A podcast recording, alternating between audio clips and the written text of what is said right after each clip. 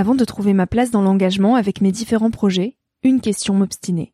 Comment faire de mon métier un vecteur de transition sociétale? Comment avoir un impact et faire ma part au quotidien?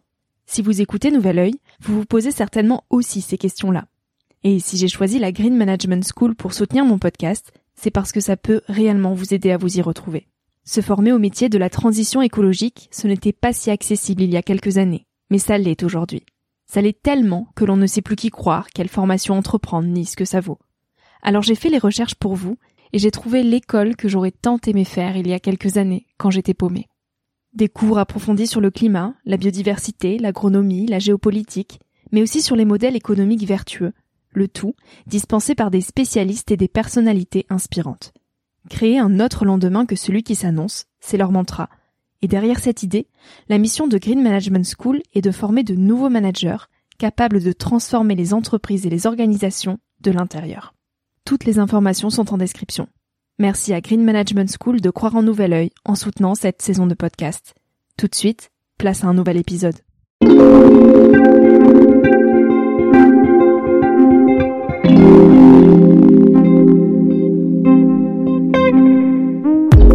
Salut à tous, je suis Victoria Guillaumont, j'ai 21 ans et je vous souhaite la bienvenue sur Nouvel Oeil, le podcast qui s'adresse à ma génération, les millennials. J'avais envie de partager avec vous quelques prises de recul, à un âge où l'on se cherche, où l'on construit son chemin, dans un monde de plus en plus incertain. Dans une ère où les réseaux sociaux sont omniprésents, où les informations viennent partout, dans tous les sens, et où trouver sa place est souvent une belle épreuve du combattant. Travers des discussions, je vous invite donc à emprunter un nouvel œil, celui d'une personnalité ou d'une personne inconnue du grand public. Au fil de leur retour d'expérience et des messages qu'ils souhaitent nous transmettre, vous pourrez puiser dans ce podcast, je l'espère, quelques sources de motivation et de confiance pour oser réaliser vos rêves. Alors le temps d'une trentaine de minutes, je vous invite à embarquer vers de nouvelles façons d'appréhender nos sociétés et nos vies de vous recentrer sur ce qui est essentiel et sur qui vous êtes pour vous aider à trouver votre chemin et surtout à oser. Prêt? C'est parti Aujourd'hui, j'ai le plaisir de recevoir sur Nouvel Oeil Maurice Guibert.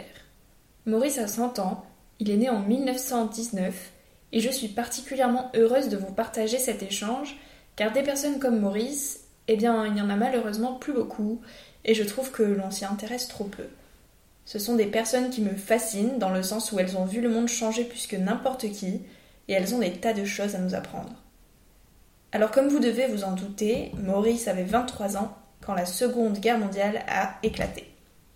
Au cours de cet épisode, il nous raconte ses anecdotes en tant que musicien au régiment, en passant de ses défilés pour le maréchal Pétain jusqu'à la libération. Il nous décrit un monde d'avant, un monde sans téléphone, sans machine à laver, où l'on se déplace à vélo et sans superflu. J'étais étonnée quand Maurice m'a révélé que malgré la guerre, il considérait tout de même avoir eu la bonne génération. Il trouve que les gens criaient moins, qu'ils se satisfaisaient de peu, et qu'il suffisait de travailler pour s'en sortir. Et pour cause, selon lui, le travail c'est la clé de tout. Il a eu sa retraite à 70 ans, mais il est resté engagé dans sa commune, où il a été 18 ans conseiller municipal de Marcilly. Maurice nous conseille de faire ce que l'on aime, de prendre la vie du bon côté et surtout de travailler. Bref, je vous laisse découvrir tout ça et je vous souhaite une belle écoute. Eh ben, je m'appelle euh, Guibert Maurice. J'ai 100 ans passé du 11 de septembre. Je suis retraité depuis. Moi, j'ai eu la retraite à 65 ans. Je n'ai pas eu à 50 ans. Et bon, ben, j'étais retraité. Mais malgré que j'étais retraité, j'allais travailler chez Michel, mon fils. Tous les matins, me lever, Michel me disait, tu vas là, tu vas là. Vous faisiez je quoi vivais, je vivais bien. Et quand Christophe est revenu de l'école, le- le- bon ben, j'ai j'ai compris tout seul que Christophe était là, que c'était moi qu'il fallait que le monde l'aille. Alors j'ai parti, mais ça a été déjà. Alors après, ben, je me suis mis à faire le jardin, je me suis mis à aller jouer au boule, aller au club à Marseille. Il y a un club à Marseille, les anciens. Enfin, je me suis débrouillé. On était heureux. Vous la puisez où encore toute cette énergie pour vivre Ah jusqu'à ben, 100 je ans sais pas. Et avant ça, vous faisiez quoi? Vous étiez agriculteur? J'étais, on était heureux. Pourquoi? On était heureux, on avait moins de moyens que vous actuellement. On travaillait, mais tout le monde était pareil dans le village, vous savez. Il y avait trois, quatre grosses maisons, là. Puis elles sont disparues, les grosses maisons. hein. Elles sont disparues. Et puis, ben, mon plaisir, c'était de travailler. J'ai fait, j'ai acheté un tracteur en 1958. En 1959, j'ai acheté une botteleuse. Et l'année après, j'ai acheté une moissonneuse-batteuse. Et tout ça, c'est mes clients qui les payaient, sans sans l'apercevoir. C'est mes clients, ils ont payé. Et là, j'étais peut-être un peu jalousé même. Guibert, elle a qu'à partout. Euh, Parce que j'avais des clients après. Ces clients, ils partaient à la retraite. Ils me disaient, ben, veux-tu méchant? Ben, j'ai dit oui. Alors, ça fait que la- la- j'avais 40 hectares au départ, mais quand j'ai quitté, j'en avais plus de 100 déjà. Et oui, puis j'ai travaillé, puis j'ai réussi dans, dans mon métier. Le- L'entreprise me rapporte autant que ma ferme. À côté du travail, vous faisiez quoi?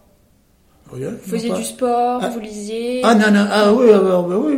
Euh, non, je faisais un peu, un peu de sport, un peu de sport. Le, vélo, je faisais, il y avait des randonnées en vélo, il y avait, euh, puis il y avait les boules, un peu de sport. Puis euh, j'étais dans la musique aussi. Ah. J'étais musicien, oui. Alors il y avait des musiques à Marseille, maintenant il n'y en a plus.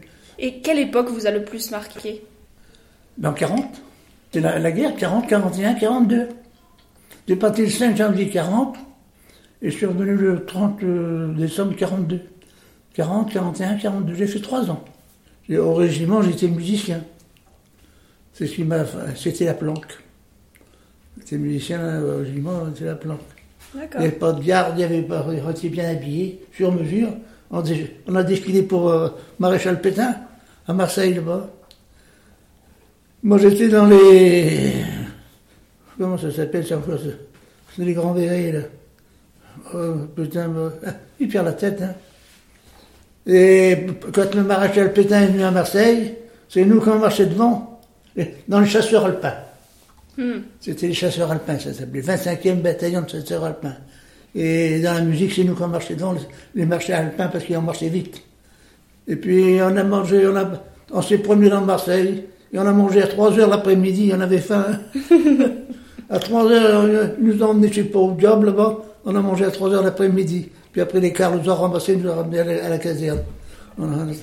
Et le dimanche, souvent de fois, les petits villages nous demandaient. Parce que c'était là l'événement Pétain, Maréchal nous voilà, euh, compagnie. Alors on s'en allait dans le car, avec nos instruments, et quand on descendait du car, les gars nous attendaient, toi tu viens manger chez nous, toi tu viens manger chez nous. Mon vieux, Ah, et puis euh, on buvait bien. Ils nous faisaient boire. Alors on- après, on, allait faire un concert, on a fait euh, trois, quatre morceaux, et puis on défilait dans le village, puis les gens étaient heureux. ah. Non, mais j'ai fait quand même presque trois ans. J'ai fait trois ans à l'armée, c'est long, vous savez. Mais on ne savait pas quand on serait libéré. Les Allemands étaient là. Oh, mais enfin, je dis, moi, pour la, guerre, on a été heureux. J'ai pas été la guerre vraiment me battre. Si on a, avec nos motos, ils nous envoyés sur, les, sur les routes pour barrer les routes, pour pas que les Allemands arrivent. On embêtait les pauvres paysans, puis les autres qui, s'en allaient avec leurs charrettes ou à la main, tandis que les Allemands avec leurs tanks, pof, puis ils passaient. hein.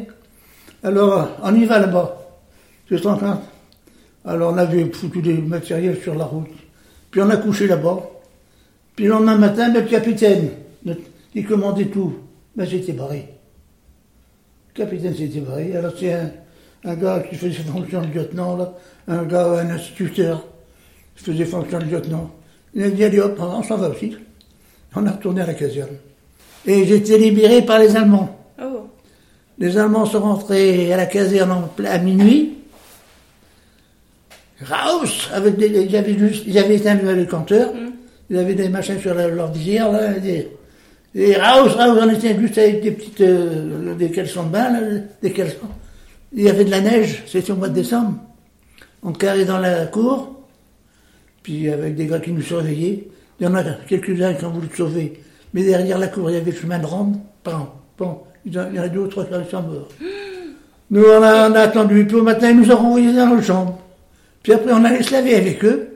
Au même, euh, hein, on allait se laver avec eux. On allait voler avec eux, parce que ils avaient la, clé du magasin. Alors, euh, ils allaient, ils ouvraient le magasin, mais nous, on allait avec eux. On ramenait des fromages, on ramenait un peu de tout. Ça fait que pendant deux jours, on a bien mangé. On avait deux poêles dans la chambre. Il y avait des patates à cuire. Non, non. Et puis, euh, j'ai reçu ma... Ils m'ont libéré, ils m'ont livret militaire. Il doit être là-bas encore. Euh, libéré par les Allemands en- le 30 décembre 42, je pense. que vous, aviez quel âge euh, quand la guerre, la Seconde Guerre mondiale a Là, commencé j'avais 23 ans. Je suis 19, 20, 21, 22. 23, 20, 23 ans. Et, Et- puis, je me suis marié l'année après, à 24 ans. D'accord. Et vous l'avez, vous l'avez vécu comment cette période de guerre? On était planqués. On était dans la musique, on était téléphonistes. Dans la musique en temps de guerre, euh, on est téléphoniste. hein. Mais j'ai jamais été beaucoup au front. J'ai eu beaucoup de chance. J'ai eu beaucoup de chance parce que, bon, ben, j'ai eu mon. À, à Pau, j'ai eu mon permis de conduire les voitures euh, militaires.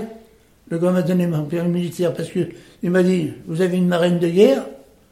J'ai dit non, je lui ai fait ma belle-sœur. Elle était belle. On a correspondu jusqu'à temps que je m'en aille après à Lyon. Mais serais à Lyon dans les motos. C'était un, euh, régiment motorisé. Des, vieilles motos, là, jaune, je ne me rappelle plus de la marque. Et là-bas, étant à Lyon, il y avait le sergent qui m'enquiquinait, c'était pas mal. Oh, il me fait porter malade. Il me dit, si vous n'êtes pas reconnu, 15 jours de tôle. Oh, à 20 ans, tu sais, la tôle, tout ça, ça fait peur. Ah, les tons ont changé. J'y vais deux jours exempt de service au poil. Et retour, au soir, rassemblement. Tout mon, tout mon bataillon de motos était désigné à aller à Paris chercher des motos indiens, des motos américaines. Oh, qu'est-ce que je suis con, autres s'en vont à Paris. Mais seulement les pauvres, ben, ils sont jamais revenus. Les Allemands avaient cerné Paris. Ils ont prisonniers. Je sais pas, on les a jamais revus. Tu vois, été chanceux. Si je l'avais parti, j'étais pareil comme les autres. Et après, on a fait le mur avec mon copain. Les Allemands qui arrivent, on, se taille. On se taille. On était sur un petit chemin, une route.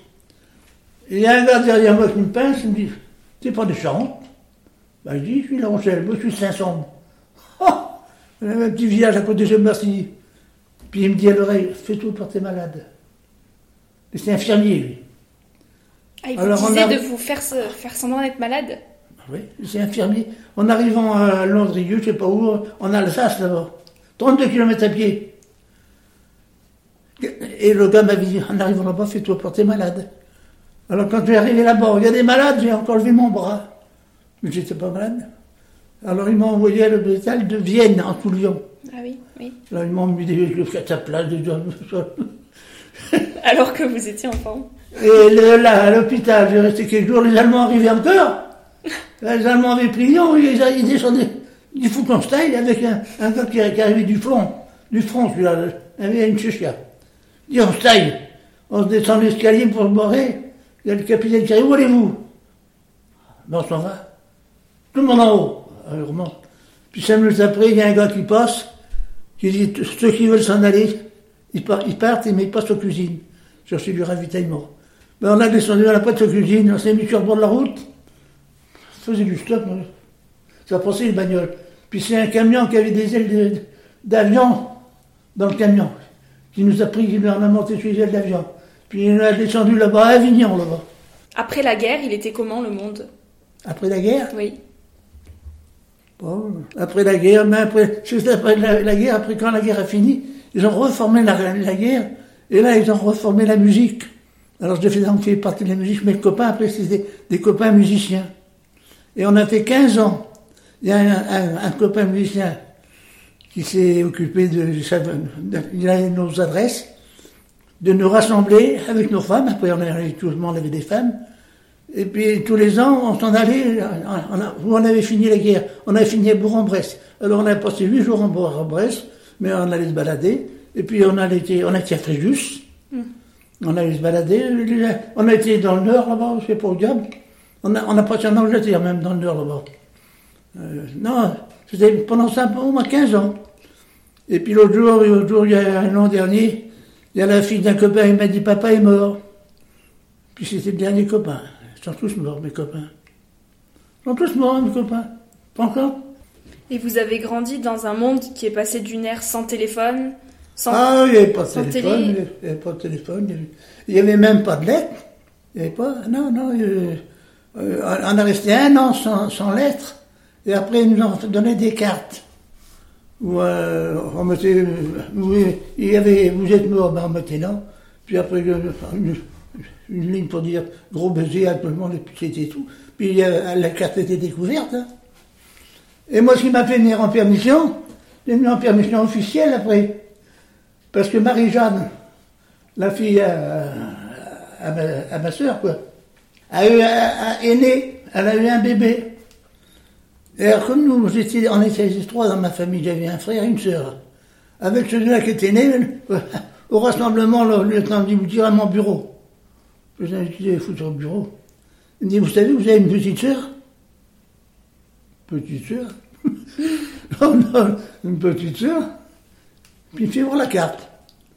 Alors il y avait une petite sœur arrivée. C'était ma sœur qui écrivait. Puis ça m'a venir en permission officielle, habillé en, militaire. Je suis venu à, à coup de vague. Quand les Allemands m'ont vu arriver en militaire à coup de vague, ils m'ont regardé à deux fois. J'étais en permission régulière. Ah, j'ai un bon souvenir du service militaire, mais ça a été long, trois ans. Et puis, ben, après, j'ai acheté des bœufs pour travailler. Vous en avez acheté combien Il y en avait quatre. Deux par deux. Tandis qu'avant de partir à la guerre, j'avais quatre chevaux. Les chevaux, on les brossait, on, les- on- on peignait les harnais. On était fiers de nos chevaux. Tandis que les bœufs, Les bœufs pas trop. hum, c'était pas mon, pas mon, pas mon boulot. Et puis après, j'ai gagné un peu d'argent, alors j'ai acheté une jument, puis mon beau-père m'en a donné une autre. Mon beau-père m'a donné une jument, alors j'avais deux chevaux. Puis après, j'en ai eu trois. Puis après, en 58, j'ai acheté le premier tracteur, un, un Ferguson. Le premier diesel. Les autres n'étaient pas diesel. Hein. Et vous pensez quoi de toutes ces évolutions technologiques? L'évolution a été dure. Nous, on a eu la bonne génération. Ah, vous trouvez? Oui. Votre génération était mieux que Ah la oui. mienne aujourd'hui? Il n'y avait pas de chômage. Il n'y avait pas de chômage. Et puis, les gens criaient moins, il n'y avait pas toutes ces manifestations. Et puis, celui qui travaillait, il s'en sortait. Moi, j'ai travaillé, je m'en suis sorti, hein. Je suis bien sorti. Donc vous êtes content au final d'avoir grandi en Ouais, temps de guerre non, moi, je regrette rien. Moi, je regrette rien. Tout ce que je regrette, j'avais mis de l'argent pour mes enfants. J'avais dit, quand je serai mort, même mes enfants auront de l'argent. Je vais en bouffer une partie là. 5 000 euros tous les jours, tous les mois, hein, à deux. Aujourd'hui, ça fait combien de temps que vous êtes avec votre femme? Comment? Ça fait combien de temps que vous êtes avec votre femme aujourd'hui? Ah ben, il y a... Je me suis marié en 44. J'arrivais en 42. On s'est fréquenté avec ma femme. En 44, je me suis marié et mon premier enfant est né en 44 à la fin de l'année. Bien bonjour, ma femme me dit, oh, toi t'as deux garçons, mais moi j'ai pas de fille. C'est plus facile à, dire qu'à faire ça. Hein et on s'est débrouillé, ben elle a une fille. Et la fille, elle, elle nous a fait le reproche. Elle dit comment que ça se fait? Mon père et mon frère euh, font 1m83 ou 4, puis ils me laissent 1m60. Vous n'avez pas dû mettre grand chose pour moi. Comment vous vous êtes rencontrés?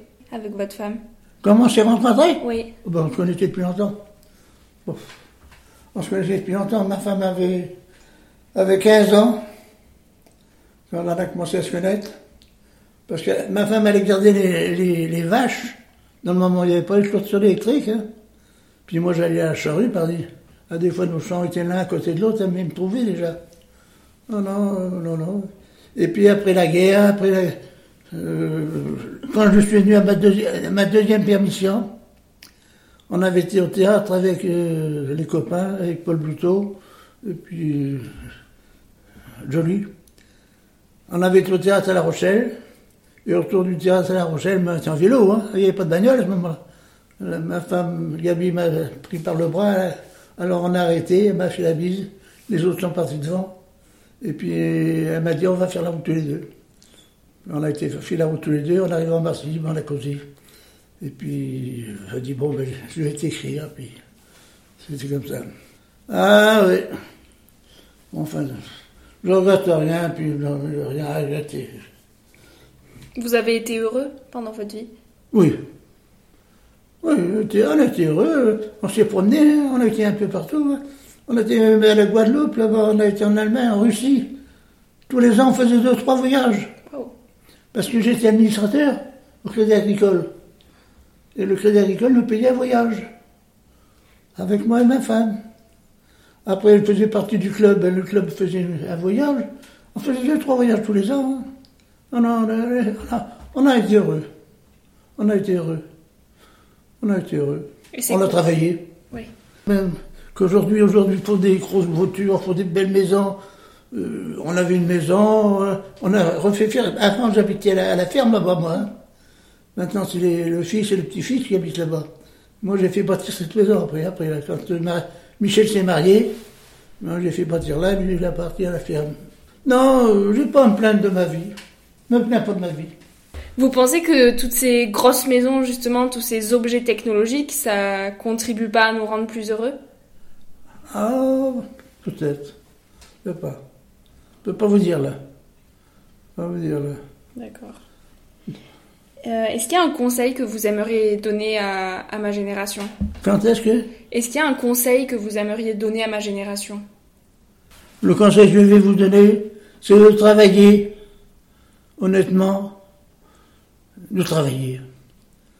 Et puis de prendre la vie du bon côté. Et pas divorcer au bout de trois mois. Nous, ça fait 75 ans qu'on est ensemble. hein. 75 ans.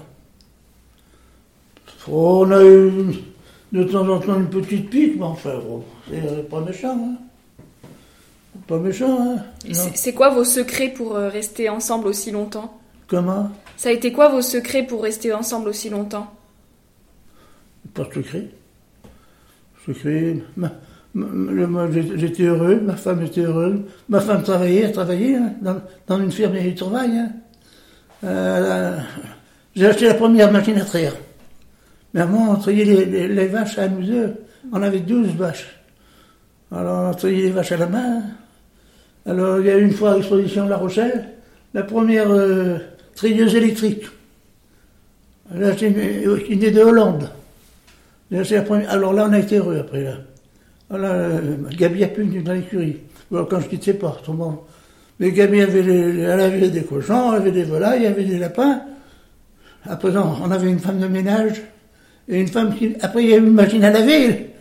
Une machine à laver. Pour le la Rochelle, une morse c'était. Elle était sur des roulettes. Quand elle est sortie, elle se promenait dans le la buanderie. Elle faisait toute la buanderie. Ah, ça, ça a changé, oui, oui. La bagnole, c'est Oh, quel bazar. Mais, tout ça, c'était des bons, des bons souvenirs. Tout ça, c'est des bons souvenirs. Dommage qu'elle n'est pas là, Gabi. Non, non. euh, on a progressé, on a fait arranger coup de vague. D'abord, on a commencé par faire arranger coup de vague.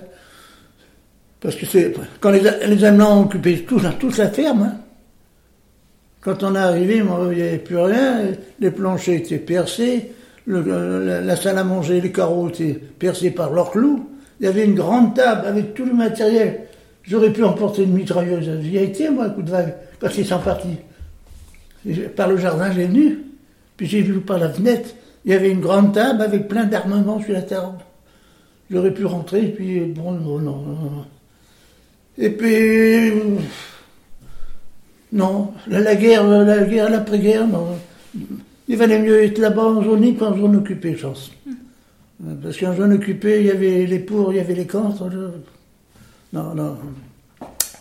Voilà, non, non, je dis, moi, Pierre, j'ai jamais été malade. J'ai jamais été malade. Et comment ça se fait que vous avez jamais été malade? J'ai jamais été malade. Vous mangez quoi? Ben, on mangeait la cuisine de ma femme, Donc euh, on les, respirait de la bonne odeur. les fruits et légumes de votre jardin? Oui Mm. Ah oui, je faisais mon jardin. Les patates, les haricots, les artichauts, on on faisait tout ça, hein, on faisait tout ça. Oh non, Et vous non. pensez que d'avoir eu une alimentation saine comme ça, ça a contribué Ah oui. au fait que vous soyez Oui, aussi. et euh, puis dans le moment, il y avait beaucoup moins de désherbants, de, d'engrais que maintenant. Il y avait euh, un engrais, euh, du nitrate et puis du phosphate, et tout. Il n'y avait, pas de- il y avait pas de désherbant normalement. Il n'y avait pas de désherbant. Puis alors on a habité quand même au roi de la mer. Il y avait l'air pur. Et vous aimez la façon dont le monde a évolué? C'est pas mal, c'est bien, ça a changé. Hein, y a, les villes sont belles, sont propres, il y a des belles routes, il y a des belles voitures, y a des belles maisons, les gens s'en vont en vacances. Je pense que quand même ça a évolué de notre temps. hein. Mais nous, on était contents malgré tout. On n'allait pas en voyage, on était en voyage à partir de 50 ans peut-être. Mais on travaillait, il y avait les enfants qui étaient là. Non, non. Enfin, voilà ma vie. Non, moi, j'étais heureux. Je travaillais, j'étais fier de moi.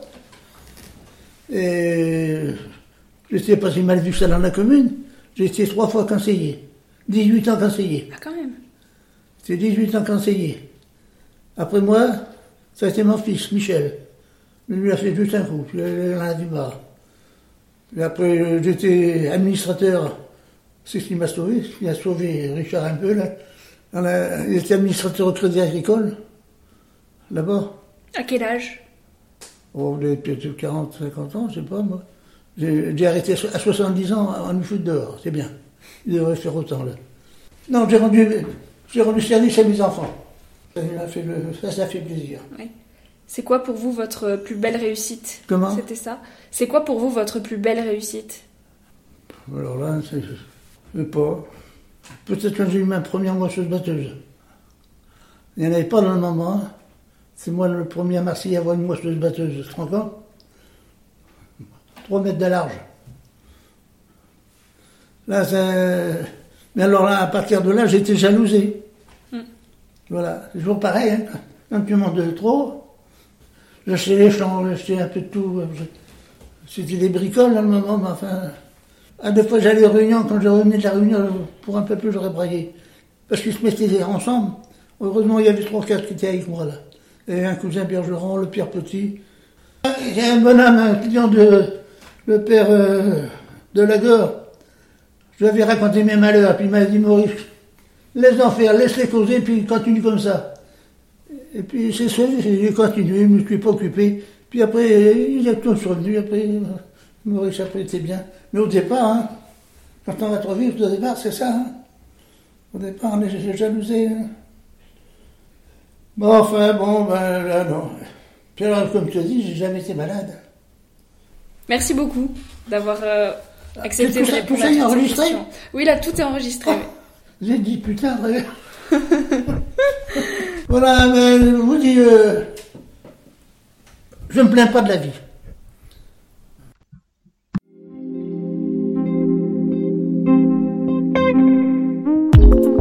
Merci à tous d'avoir écouté l'épisode jusqu'au bout. J'espère qu'il vous a plu et surtout qu'il a pu vous inspirer. Pour suivre les aventures du podcast, je vous invite à vous abonner et à suivre ma page Instagram Nouvel Oeil. N'hésitez pas à me faire part de vos retours et de vos suggestions et surtout à en parler autour de vous pour faire connaître le podcast.